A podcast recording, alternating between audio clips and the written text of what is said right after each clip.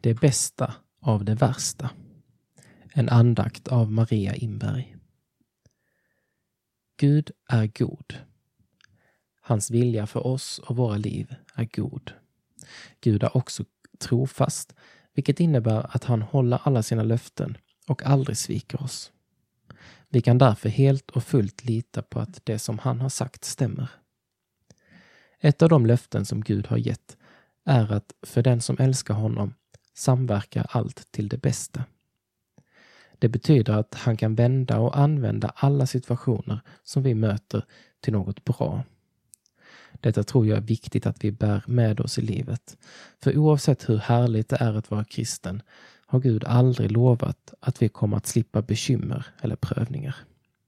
Däremot har han lovat att leda oss och själv vara med mitt i prövningen. När vi har det svårt hjälper det ofta att dela bekymren med en vän som lyssnar.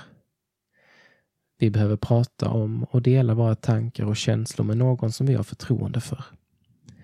Gud vill vara den vännen för oss och han är den bästa lyssnaren. Dessutom vill han hjälpa oss att se våra problem med nya ögon. När vi även i de svåra stunderna fokuserar på vem Gud är och vad han har lovat kan vi lära oss att se vår situation från ett nytt perspektiv. Då kan en tacksamhet och glädje växa fram som inte beror på hur våra omständigheter ser ut. Detta gäller både stora och små problem.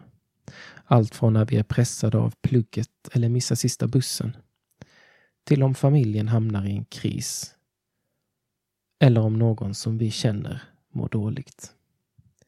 Genom att söka Gud när livet är tufft och känslorna är i botten kan vi få upptäcka hur även detta kan dra oss närmare honom. Vi får i alla stunder ha blicken fäst på Gud. Han är den tryggaste att fly till och hans löften håller för att luta sig mot i alla livssituationer. Vår himmelske pappa har koll på läget och ser till att allt som händer oss leder till det bästa.